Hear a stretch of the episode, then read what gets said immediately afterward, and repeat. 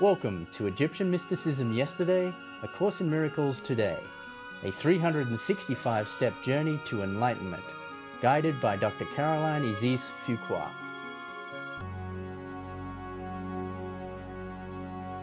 Step 170 I am, as are all of my brothers and sisters, created in the image and likeness of God. We are each an emanation of light and love. God is not vengeful or cruel, and in truth, neither are we. We can be confused and think we need to protect ourselves, and sometimes believe we are justified when attacking each other.